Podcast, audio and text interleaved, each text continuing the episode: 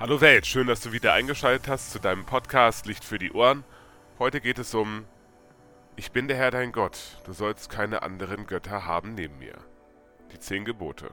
Viel Spaß beim Reinhören. Die zehn Gebote sind doch voll unrealistisch. Wie soll man die einhalten? Wie soll man das schaffen, diese ganzen Sachen umzusetzen? Ist das wirklich dringend notwendig, um ein guter Christ zu sein? Solche und andere Fragen habe ich letztens erst gehört, als wir das Thema 10 Gebote hatten im Konfirmandenunterricht. Und da habe ich mir gedacht, was könnte es Besseres geben, als darüber einen Podcast zu machen. Zumindest einen Auftakt, einen ersten Podcast sozusagen, ein, eine Erstbegegnung mit den 10 Geboten.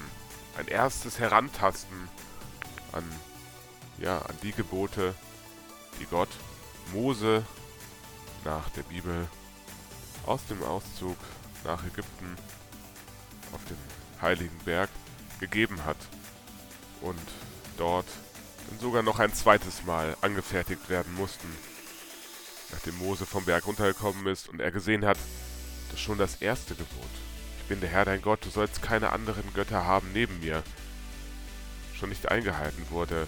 Stichwort Tanz um das goldene Kalb, also sein Bruder Aaron ein goldenes Kalb aus dem Schmuck, den sie aus Ägypten mitgebracht haben, angefertigt hat, damit sie auch einen Gott haben, den sie anbeten können, damit sie Gott unmittelbar sehen und gesagt haben, das ist ihr Gott. Damit gegen das erste Gebot verstoßen haben. So und so weiter ging es dann weiter mit den zehn Geboten. Nach und nach, auch in der Geschichte der Menschheit, hat sich herausgestellt, dass diese zehn Gebote, naja, ich würde nicht sagen utopisch sind, aber doch etwas fordern von uns Menschen, nämlich, dass wir nicht um uns selber drehen.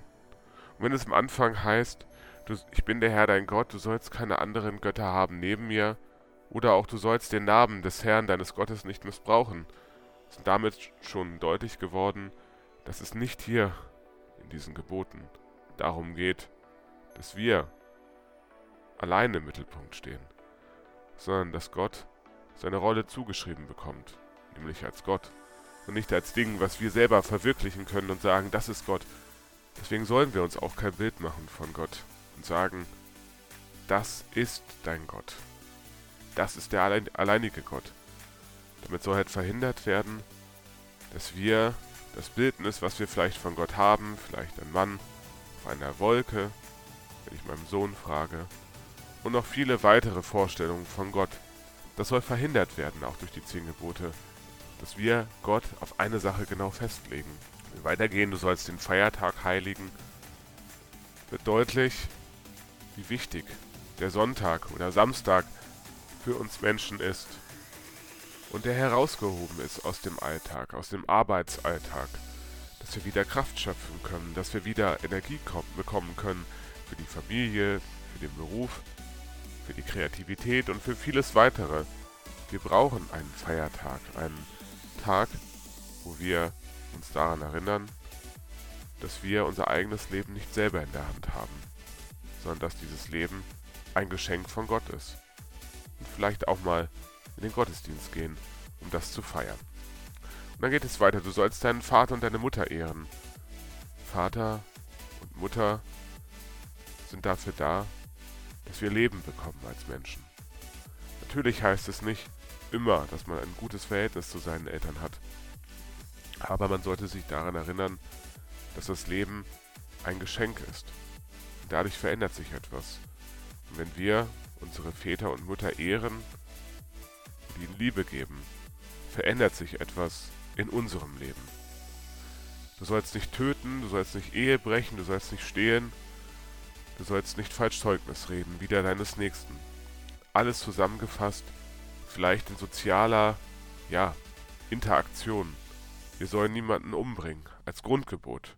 Nach den Vater und Mutter, nach dem Gott, äh, wie er beschrieben wird, mit keine anderen Götter. Du sollst den Namen nicht missbrauchen, du sollst den Feiertag heiligen, die die göttliche Sphäre eigentlich be ja, beschreiben.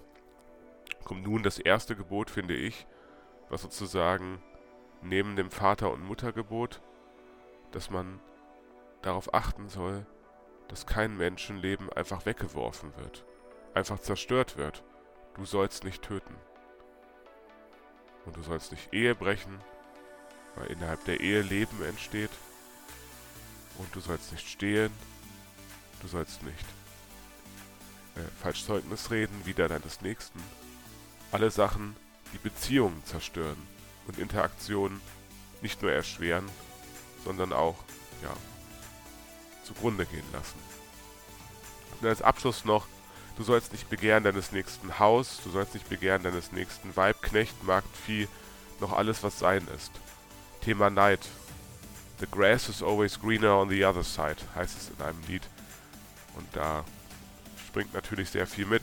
Neid als Faktor dessen, wo ich nicht, ja, nicht mehr darauf schaue, was ich selber habe, was vielleicht mir auch, vielleicht auch zum Leben, sondern darauf schaue nur noch, was der andere hat. Und gar nicht mehr darauf gucke, was mein Leben wirklich besser macht. Wir merken also, die zehn Gebote sind eigentlich eine Dreiteilung.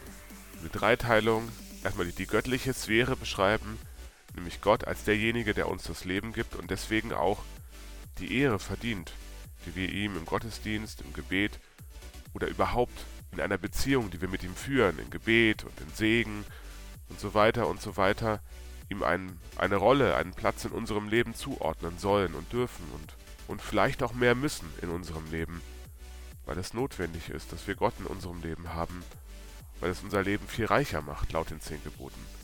Und dann halt mit der Beschreibung der Eltern und der Interaktion innerhalb, du sollst nicht töten, nicht Ehe brechen und so weiter und so weiter, Neid, nicht lügen, all das soll dafür sorgen, dass wir als Menschen einmal nicht aussterben, damit wir uns unendlich bekriegen, sondern damit wir als Menschen gut miteinander leben können.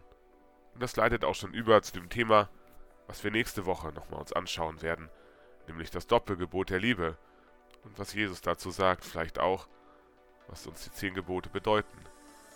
Aber ich habe einen Satz gefunden oder einen kleinen Auszug von einer bekannten Theologin, Susanne Breit-Kessler, und die hat mal gesagt, dass im Hebräischen, in der Sprache des Alten Testaments, heißt es nicht wörtlich übersetzt, du sollst nicht, so wie wir es auswendig gelernt haben oder vielleicht schon mal gehört haben, sondern dort heißt es eigentlich, du wirst nicht Ehe brechen, du wirst nicht und so weiter und so weiter.